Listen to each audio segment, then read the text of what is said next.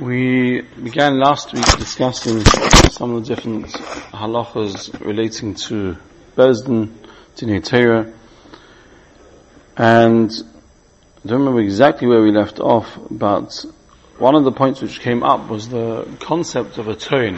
One of the points which came up was the concept of a person using a tone to represent them in a din Torah. Now, tone itself is an interesting point in halacha. We're not going to go through the halachic angles of it now, so we will hopefully get to it. Whether it's the correct thing or it's mutar pi halacha to have someone there speaking on your behalf. And tonim, like many things, is something which can be abused, or it can be used l'te'eles advarim. As we mentioned, I think in the last year already, one of the advantages of a toin is that the dayanim are limited by masha'in of rois. The dayanim don't have any pre-knowledge of the situation. So when people come into Bezdin, we're normally hearing about something for the very first time. And we don't know what might be posh in people's minds. You know, sometimes if a person tells you over a story that they were at, and they might miss certain information that's relevant because they just don't, in them, they know the whole story, they're just saying the bits that and they don't even notice the gaps they're saying. And if you're an outsider, you ask them for the different bits that you fill in.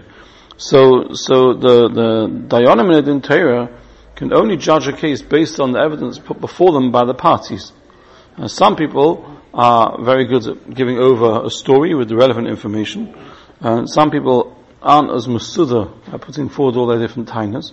So one of the advantages of a toin is to put forward the tainas in a clear, coherent seder with a chronological order of what happened, ideally with the relevant supporting evidence along the way. So often a toin will walk into Bezdin Lahavdil, similar to a court, with a bundle, as it's called, or a file, and they'll talk you through, as they're saying the story, the different parts of the story, the different corroborating evidence to back up the story. So mile number one of the toin would be Poshet, to be Masaza the case, to find what's relevant mitam halacha with the person, because often a person can come in and they think that what's relevant to their case is one whole mahalach and not realize that there's another whole part of the case which they should really be focusing on, which they're not focusing on. I'm sorry, if I can ask you to just close the 2 windows at the back, or the 3 windows at the back. Thank you. Or what they're not focusing on. So that's mile number one. Mile number two is, I think we mentioned last week, that sometimes when people come to Bezdin, they can get very emotive, right? Imagine you have a Yerusha dispute, right? And it might be in matters which have never been spoken about before. You might have years of tainas that people have sat and festered on and built up, like we mentioned in the Moshe last week, you know, built up presumed tainas or presumed avlas. And finally, when it comes to it, people just can get too emotive to properly express themselves. And you can have one side who's got no problem unleashing everything they built up, and the other side who either can't express themselves, or is too emotional, or doesn't want to fight, etc., etc. And that can be a problem. So Toin can get around some of those issues. And finally, like I mentioned last time, sometimes people, when they come to Bezdin, are faced with parties who on the other side are not saying the truth, partially fabricating the events, either because that's how they'd like to remember them, or because they want to win, or wherever it is. And at that stage, people can just get so struck that they just like clam up. So there's a milah. A chesaron with the Toin, of course, is that the Dayanim are basing their perspective on the story on what they're hearing. And if a Toin, for example, pick an extreme case. Imagine a case where a Toin is a shtikler lamdan, and he knows some halachos, and he knows that if he tainas X on behalf of his client, then if he doesn't have enough sufficient evidence, and we'll come on to evidence and Adam and Rayas in a minute, then his client isn't going to be believed. But if he tainas Y, he's got a migu that he could have tainas X, and then he's nemon. So if he walks into Bezdin, tainas the Y, because, you know, so we don't know, and in theory they could, you know, that there could be such a migu, such a taina. So it's imperative that ideally, turn him elech, right? And number two, that Dayanim make sure they're clear what evidence they hear from a Toin and what evidence they hear from the Bali Dinim. So 100%, that's what I was just about to say, is that there definitely are times when we will turn around and we'll tell the Tonim, I'm sorry, we want to hear from the Baal Din. We want to hear from the Baal Din. I remember one particular occasion where we started many years ago, we started cross-examining a Baal Din, and the Tonim began realizing where this was going, and began realizing that their client was completely not chapping where this was going, and was digging a hole for himself bigger and bigger. And each time it came to a crucial question that was going to build another brick on the layer, the Tonim tried to interrupt, and we had to shut them down. And finally, as it came mamish close to the crux, which was going to be the Makabah Partish, you could see the Tonim couldn't control himself. He wanted to say something, and we had to warn him. You say another thing, you're out of the room. Yeah, you know? A Tonim is meant to... No. A Toyin is not a boirer, right? And even a boirer will come to different mahalchim and boirers. But a Toyin is meant to represent their clients, and they're meant to do the best they can for their clients. So for example, the Toyin that has a migud, is there a zone where the Toyin could ask, this migud that you're tiny now? No, you never tiny migud. You say it's tiny, and then we believe you because you could have said what? Has anyone told you that you should say this? To the Toyin or to the Baalim? To the Baal Din. To the Baal Din. So and if it finds out that he has gone to another law, we're going to say, okay, we're passing this there because it really there is a migul, but we're not going to take this migul because someone told you. If someone gets up and says, someone told me to say a migul, then effectively he's saying I'm lying. You're going to ask him, has anyone told you to say not if he, to say this time? I'm saying, again, a taina is a relation of factual events, right? What we're talking about, amigru, that means the person says, this is what happened. That's what he's saying over a story, this is what happened, and you should believe him when he says, this is what happened, because if he wanted to lie, he would have had a better story he could have made up. Now, if you turn around and say to him, did anyone tell you to say, this is what happened, when it's not really what happened, right? If he answers yes, he's got bigger problems than the fact he no longer has a migru. Right? But by the way, this happens in Bezdin, that a person can be found out to be lying on his case. Of course it happens. You said that sometimes they are not factually correct. Isn't that Shavuot is obviously in Bezdin? So, and in the second quarter you take an oath, but what's the equivalence in the Bezdin? We don't do Shavuot nowadays. Right. So therefore it comes down to what evidence you have. You don't do it. Again, a person's coming along to Moitzi, the onus is on him to prove his case. Right? If he can't prove his case sufficiently. So again, there's a requirement on the Dayanim to be Dorish V'choika to try to get to the Amitas Advarim. About 25 years ago, I was at a chasna in Antwerp, and when Kreiser, Zecher Tzadik Livrocha, was the Rav of Antwerp at the time, and he came in late to the chasna. Quite late to the chasna, and he was meant to be speaking. And when he did get up to speak, he said, he apologized that he was late, but he said, I had it in Torah, and I knew that one of the parties was a shakran, but it took me a long time to prove it. So I had to push and prod and ask and this and that and other, and eventually I proved it, and we got there, in the end. Again, sometimes you can't. Sometimes, one person will say, he owes me £1,000, I lent it to him, I trusted him, I've got no evidence whatsoever. Another person says, he could say, Moshe Parati, and he'd be Ne'eman. You could say, I paid it back, I didn't borrow it with Eidim, I'm Ne'eman to say Parati, I paid it back, I don't know what you're talking about, you don't remember. I paid it back, remember we were standing outside shul, it was on the thing, he says, Shtusim. I said, okay, so what can we do? You got no right. There's nothing we can do. And this is another point to bear in mind. Sometimes a person can leave a din Torah and feel there was an injustice because he didn't win his case, and he is borrower that it's true. Not, he's not sure it's true. Not that there's a question over, in this situation, what should the halacha be? He knows this person owes him money, but he wasn't able to prove it. That unfortunately isn't a taina on the Bezdin.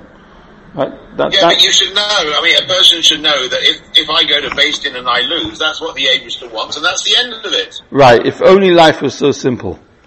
Right? In my babes in the wood mode, the Toyin should be acting for Bezdin, not for his client. Surely he should be trying to be mavare what's going on. Yeah, I don't know if I said this over. I said this over last year. Last week I learned in Machon Hari Fischl, and in the afternoon in the Kollel, Reb Moshe Mordechai Farbstein, who's now on the Rosh Yeshiva of Hebron. But before, did I say this over once before? Last week already? Oh, no, I don't have to repeat it. Fine. Chazorah is always a good idea. No, not if it was from last week's shir. That really gets boring. But bottom line was that this person was attorney, so he was negea. He was being paid to come up with a reason why his client should be off the hook, and that's why he, you know. Yeah. You'll have a case where one side will have attorney, and the other side doesn't. Yes, you're not, again, the Bezdin will normally find out beforehand if one party is bringing a tone, and they'll let the other party know that they're bringing a tone. It's up to you, you're not bechuv to bring a tone. Again, you don't necessarily have to have a tone, right? So,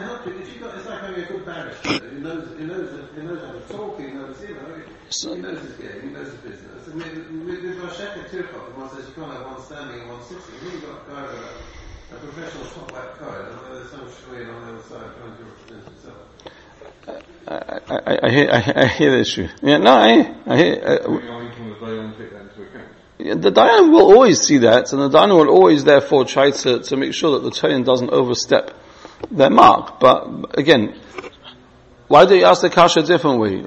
Let's say both sides can't afford a Toyan. One person can explain himself clearer than the other person. It's already a problem.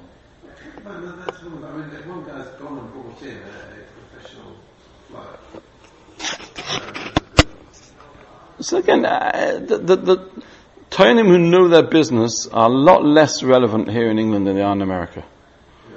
Because the Dayanim are using them for one thing, to hear the storyline, to see the riyas, the corroborating evidence. We don't know, we're not going to trawl through the person's emails. So you've got to bring into the Bezdin the relevant riyas and stack the case.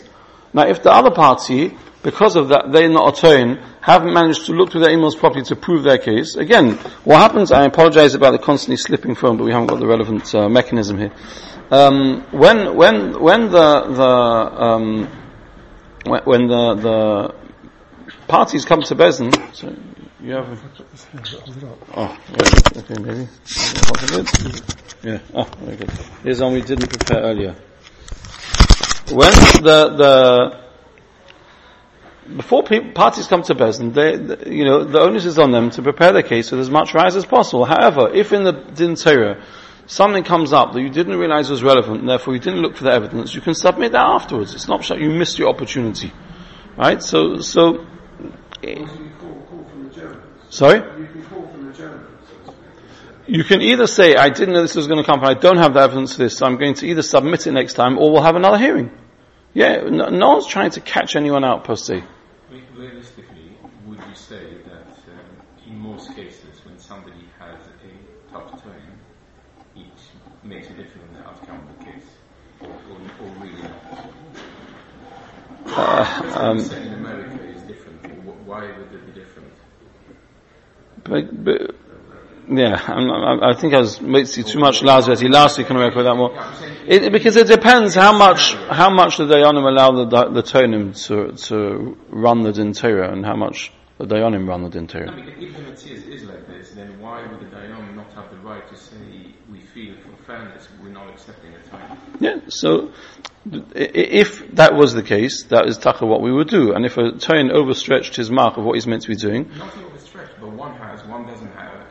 Would say it's unusual. You're not going to be able to judge fairly if somebody has, because we know that the outcome of top toyanim is that they win the cases. Okay, I can't. I haven't seen the outcome of top toyanim that they win the cases. We had a case in the last year or two where one person brought in on the top toyanim in the world and spent six-figure sums on their legal costs, and they lost.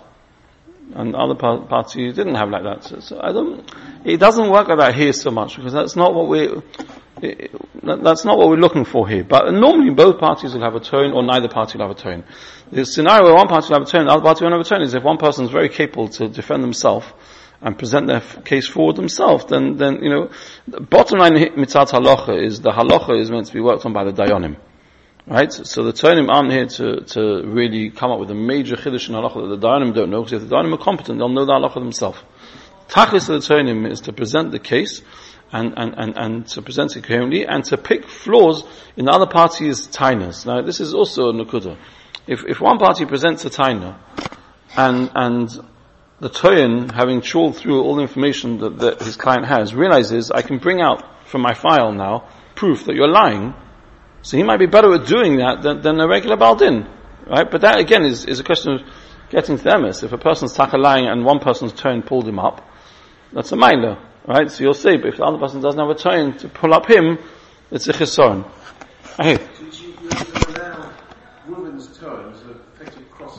It won't normally be in a form of cross-examination. They'll get up when it's their chance to speak again, and they'll say, you mentioned whatever, can I ask the Bezin, does he mean X or does he mean Y? And Bezin will ask him, they'll say, I mean X. They'll say, brilliant, because look, I've got an email from you showing clearly it's Y. Alright, so, you know, that... What happens if you find that somebody has lied? Yeah, so this is an interesting one. The question was, I don't know if everyone heard, what happens if you find that someone lied?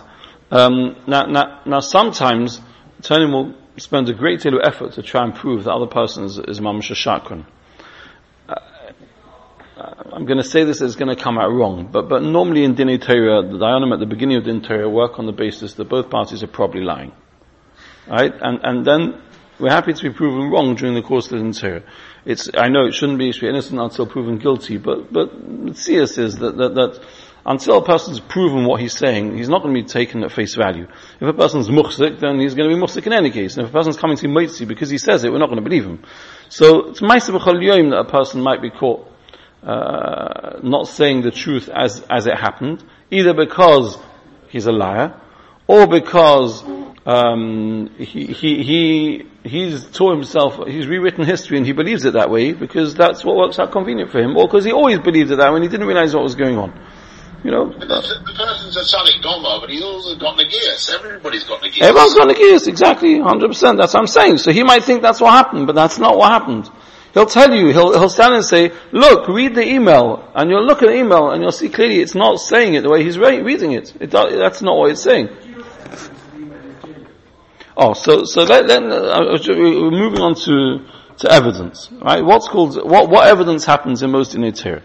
Now, when one learns in school and in yeshivas, and you have Bezdin. I remember when we were in Pirchim all those years ago, we used to play Eidim Zomim. You have the concept of Eidim, and Eidim, then Eidim Achosha, Eidim Hazama, etc. And it's all amazing. A Kimat never ever happens. Right? A Kimat never happens that there's two kosher Eidim who walk into Bezdin to give Eidus on a case, who are men, Yidden, not relatives, not employees, not people who apostle in any case, and giving Eidus. Mamish very, very, very rarely happens. Very, very rarely happens. So Ashar Kane, so what are we basing our Dinei Torah on? So you've got things like nowadays, is CCTV considered evidence, emails evidence, because if you speak to those in the know, they'll tell you that it's Shaita sends an email from one person to another person that makes it look like it's coming from Reuven, it's really coming from Shimon. Right, so the CCTV or video evidence can also be doctored, etc. So what is that? Now, the answer, and I think we've discussed this a number of years ago, is it's of course not Eidus. Chas v'shalom, it's not Eidus. That's not Shnaim Eidim. However, it's unusual that a person will turn around and when that evidence comes up and say it's forged, or it's a fake email, or someone's doctored the email, or the camera, the picture's been doctored. It's unusual. Very unusual that will happen. And normally, they'll both have the same emails, they'll have the same responses to each other, and the back, you know, the back and forth, etc. Sometimes you do have emails that have been given to the person that have been doctored. Yes, we've had occasions, I haven't had this, but Diane Hull once had it.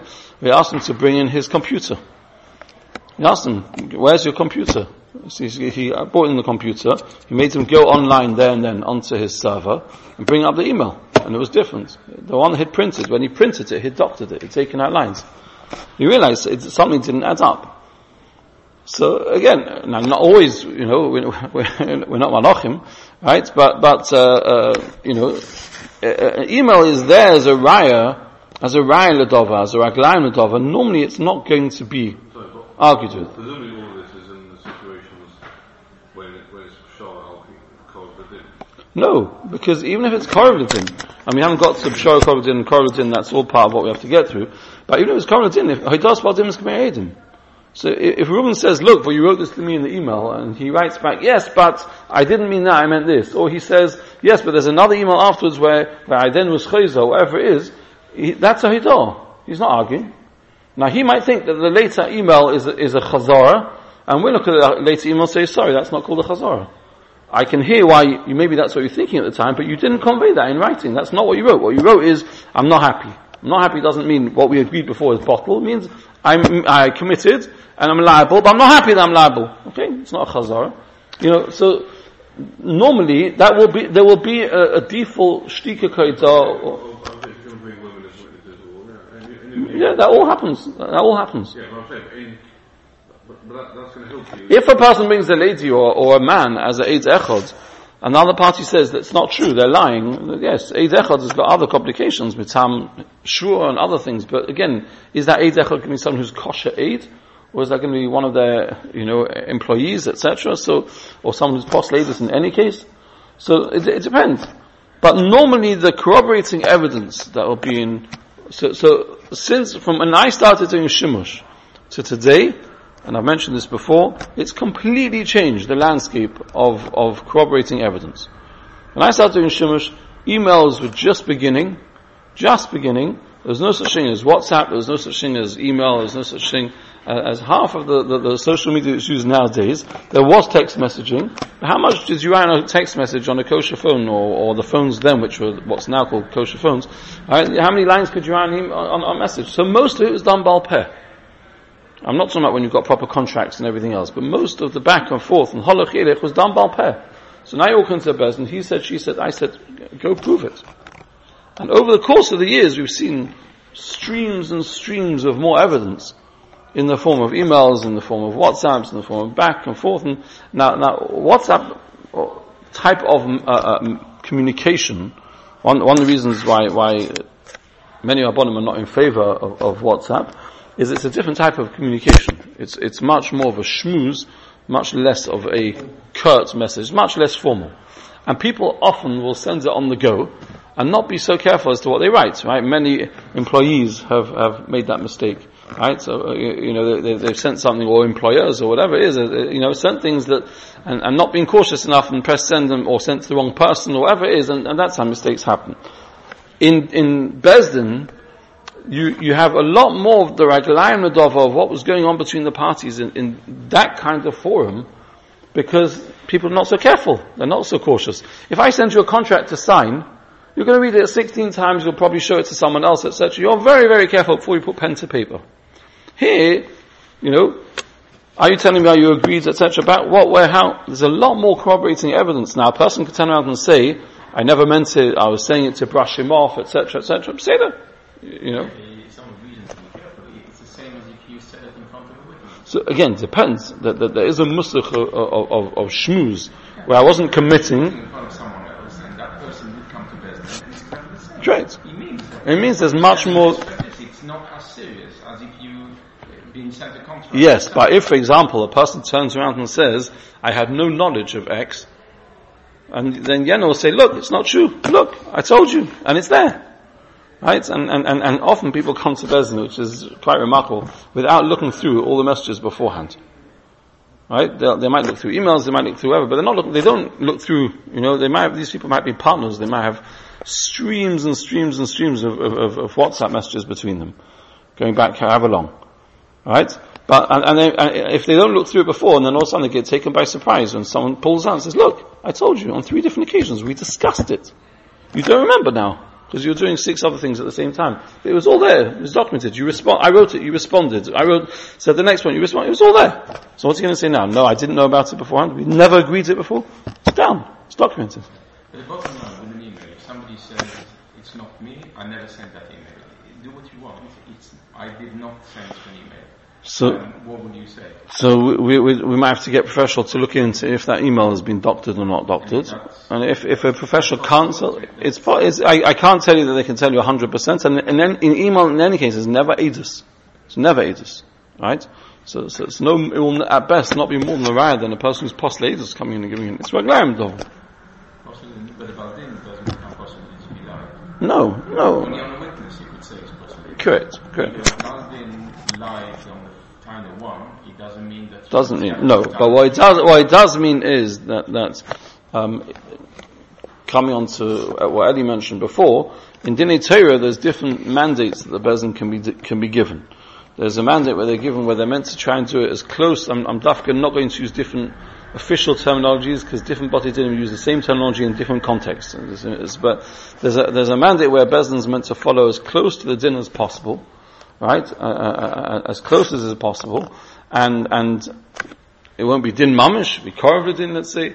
And there's a mandate where Bezdin's got a certain leeway, where they've been given a certain discretion, both in halacha and in fact, to judge as they think is correct.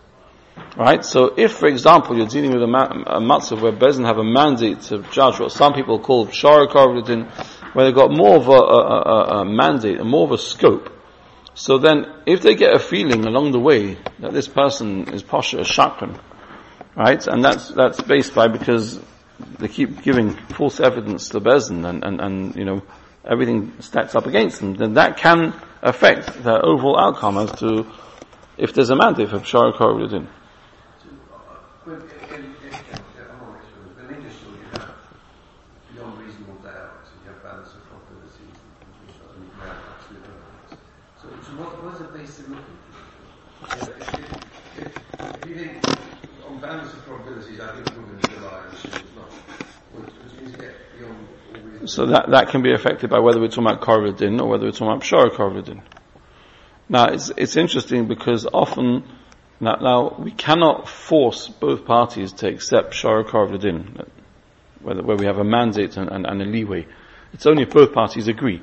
If one party says no, I want Korvidin, we won't offer anyone din mamish because already at the time of Chazal they were worried that they wouldn't get it spot on, so they called it Korvidin, as close as we can get.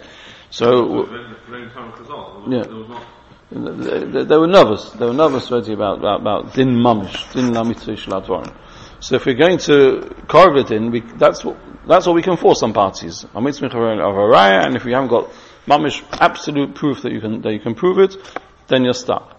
Now if both parties agree, we can do pshara carve it in, and that gives us more leeway. Now normally a nitzvah, who's the respondent, who's someone's having a claim against him, will say, I want carve it in. Right, if he's savvy, because he thinks then the bar is much higher to be Motzi Mammon. It's not always like that. Sometimes it actually ends up working against him. So for example, imagine a case where a nitzvah says, I want korban din, and the Teveah brings a contract where clearly the nitzvah has been mechayev themselves to pay. For XYZ, for services rendered, wherever it is. And now all of a sudden, the nitzvah wants to turn around and say that he doesn't have to pay because of whatever reason he thinks. And he hasn't got sufficient evidence to prove that at all.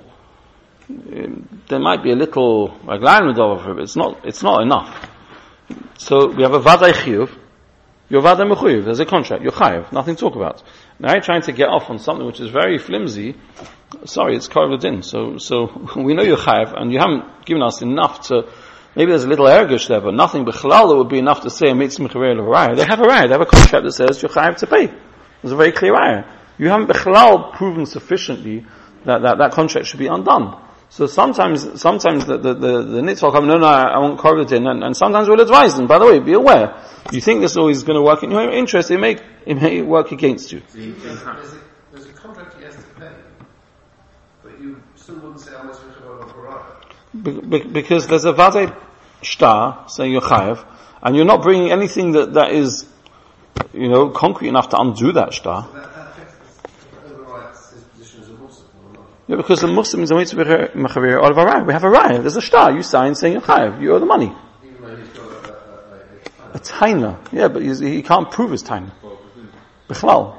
In practice, what do you think? In practice, what happens is there's different botei dinim that have worked in different ways over the years. Historically in London, I'll speak about London, historically what used to happen years back is it used to be pshara. And Pshara used to result in a perception. I'm not going to comment on what was the reality because I wasn't here. In a perception that people would come into the interior and it would be passing 50-50, pay half, come on, everyone be friends, and Shalom Aleichem. The reality that caused is that people stopped coming to Bezdin and went to court. Because people had no faith in the Bezdin system. They felt that this is ridiculous, this is corrupt. Why, if someone owes you money, why should that happen? So, we had work to do to undo that bad press of Bate Dinim. And when I first started in the Bate Dinim, what we used to say is we used to offer Jump Shah or Korvadin. We explained the Stodin to them, so Jump Shah or Jump Korvadin.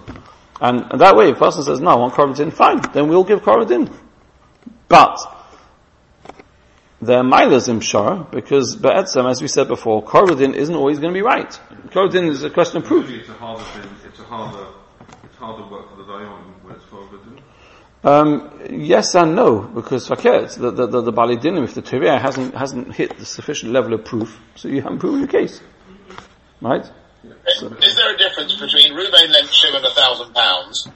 End of story. Either he's paid £1,000 or he hasn't, which is one type of case. The other type of case is Ruben said he'd do a job for Shimon, and the question now is, was the job good enough? And there's some to say one way or the other. Yes. Yes. So is there a difference between whether one would go for Peshora or Korvadin? In the first case, why would I want to settle? I lent him £1,000. End of story. Black and white. In the second case, whatever I thought I did a good job for Shimon. Okay, you can argue that, is it £990 or £500? There, okay, why would I not go for Peshara?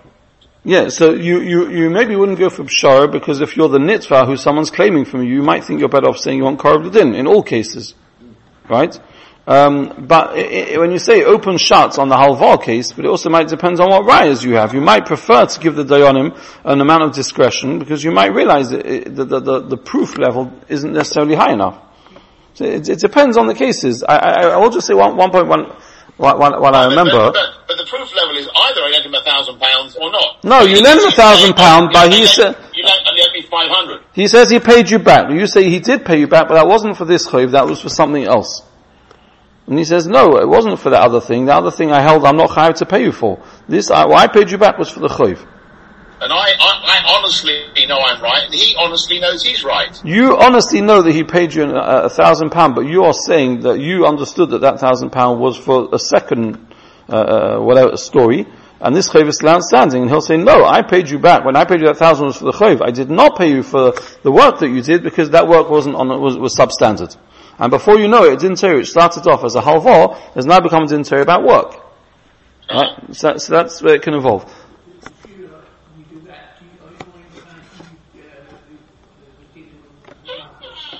Dinu achusa. What, when you're talking about the Gabi Peshara? Okay, so... we will get on to where Minig and Din al-Machusa come into Dinei Torah, but it won't make a difference to the Gabi Peshara. That they will come in, but I don't think there's enough in the Gabi Peshara Korvadin. We are able... yes, in so much as that if we're trying to get into the heads of the parties at the time, and work and if we've got a mandate for Peshara, then we can use discretion to try and work out what we think is likely was the kavanah between the parties. And as we've mentioned many times before, often the din machusa creates a minig and creates a default position of people's behavior and people's intentions. So that can, if we have the discretion, that can come in more. Yeah. Both have to agree Peshara. Now let me just 2 points to add, but what's all. First of all, so I was taking you through the evolution of it. It went to a stage where we gave the choice. Now, as far as I'm aware, I think all the Bate Dinim have in the Shtar Boirus, which is signed at the beginning, that Bezdin have a right for Peshara Korvadin. Right? And now, if you want, you can say, I'm not signing. They can say, I'm not signing this, I want Korvadin. But if you don't, if you don't say, I want Korvadin, it'll be in there, and you would have read it, and you would have signed it, that you're happy to give a mandate to the Bezdin, Peshara Korvadin.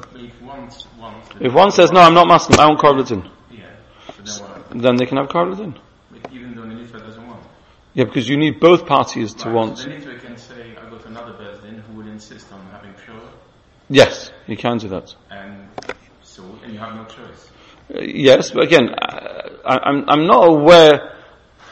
I'm aware of one Bezdin who are very keen on B'shara Qaradin, not so keen on Qaradin, but I don't know if they would refuse if the Nitta says he wants to come there and he wants. Sure, because the Tamina says, listen, either I owe you or you owe me, otherwise in Shemaim I don't want to have any victual. Because once Bezdin made a B'shara, he doesn't owe it anymore, even though because he's accepted the Psa. So he doesn't want that. He says, you know what, I'd rather have no money in Olam Emes, you come back to give it to someone else. And so he'd say, no, but I'll go to another Bezdin who will... Okay. So I'm not aware 100%, I have a chashash, I'm not aware 100% of any Bezdin here who says, we won't offer Qaravadin, we'll only offer B'shara. I would say that there is one Bezdin that has that mahalach. I'm not sure that there is. If there is, you're asking an interesting shaila. What happens if the Nitra says, I want to go to that Bezdin because... And the Tavera says, I want Qaravadin. Do we say, Halacha Chanitra, even if the Bezdin which you're being schlepped to won't give you the option of Qaravadin? It's a good shaila. I don't know the answer to that. What extent do you listen to supporting evidence or whatever from a lady or from a guy? We like I say, it'll be Rakilayim Ladova. It's not Eidos. Doesn't make a difference whether they're Yid or a guy. If they're not kosher Eidim, then they won't be Eidim. Or a man or a woman. Also, if they're not kosher Eidim, they're not kosher Eidim. But again, it'll be Rakilayim Ladova. It will add to the picture. Yes, for sure. I do want to just say one point on B'shara, because there's two very different parts to Hilchos B'shara. Right, I haven't yet decided how much this we're going to go through inside, depending on what interests the Olam and how much, whatever. But what do you say? Yeah. So there's two parts to B'shara, and they often get confused. They often get mixed up. One part of B'shara is what we said, as in where Dayanim have been given a mandate to either where the halacha itself is not clear, right? There could be machlekes in between the shittas, etc., or where the facts are not clear. So they're being given a discretion as to the best of their knowledge, and that's where there's an added mile in having three dayanim. Each person sees things differently and spots different things. That they have discretion to what they think the halacha should be. The second department of B'shara is a completely different department. And this is one which the olim maybe know more, and this is the concept of compromise, right? The concept of compromising between parties. Where the Gemara says that when people come to Bezdin, really the Dayanim are meant to ask them, you know, do you want to compromise? Do you want to reach a compromise between yourself and Chazal? To encourage it, Chazal bring down that fakir. It's a person who's maval medosav, a person who makes compromises. HaKadosh Baruch Hu makes compromises for him. Someone who sticks to his rights in Alpi Din. HaKadosh Baruch Hu sticks to his rights Alpi Din, etc., etc. Now, there are different stages where that can happen.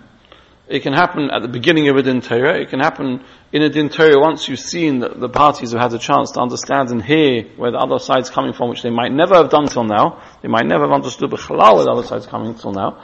However, there's a difference between the Bezdin saying to the parties, listen, we're stopping, we're adjourning now. Maybe you want to use this time to see if you can come to an agreement between yourselves.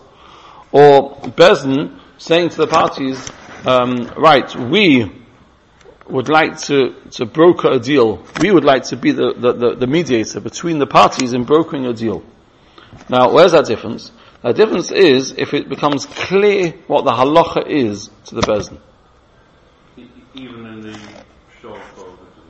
Yes, because B'shara Qaravadin is where there's questions, either in halacha or in fact, or intent, etc., etc. If it's black and white, like you said, Jeremy said, Reuben lent Shimon £1,000, he owes him £1,000. There's no room for B'shara Qaravadin, and there's no room for B'shara. If he wants to be Meichel part of it, he can be Meichel part of it. But once it's clear to Bezdin what the halacha is, we're not allowed to be part of a B'shara anymore. That means if the two parties want to go outside themselves and reach an agreement between them, Gesundheit. But we, as a Bezdin, if we know he now owes him the whole amount of money, or doesn't owe him a penny, It's wrong for us now to be brokering a deal where one party is paying something because he thinks maybe he owes, maybe he doesn't know, maybe he's going to be chayav, maybe he's going to be potter, when we know he is not chayav. So the time for our intervention on Peshara would either be right at the beginning, or once we've heard but we're not yet clear. There may be, we may need time to think about it. There may be corroborating evidence that hasn't yet been submitted. There's still questions, but once it's clear, then it's already a problem. It's a problem for Bez at that stage to mix in. Now, just to finish off, the halacha says that a bezin is meant to ask the parties, do you want to be mafasha? Right? Do you want to be mafasha? So why don't we? I'm not aware of any bezin where parties walk into the interior, sign the arbitration agreement, and the bezin say, right, do you want to be mafasha? It doesn't happen. Now, the reason it doesn't happen... No, and that's not the same. That is, are you giving the dayonim the discretion to either use their discretion when the facts aren't so clear, what they think is right, or Peshara is that a mediation between the parties, or each party is being mavata, coming towards each other of the, you know, that they're coming towards each other, right? They're being mavata shtickle. Correct.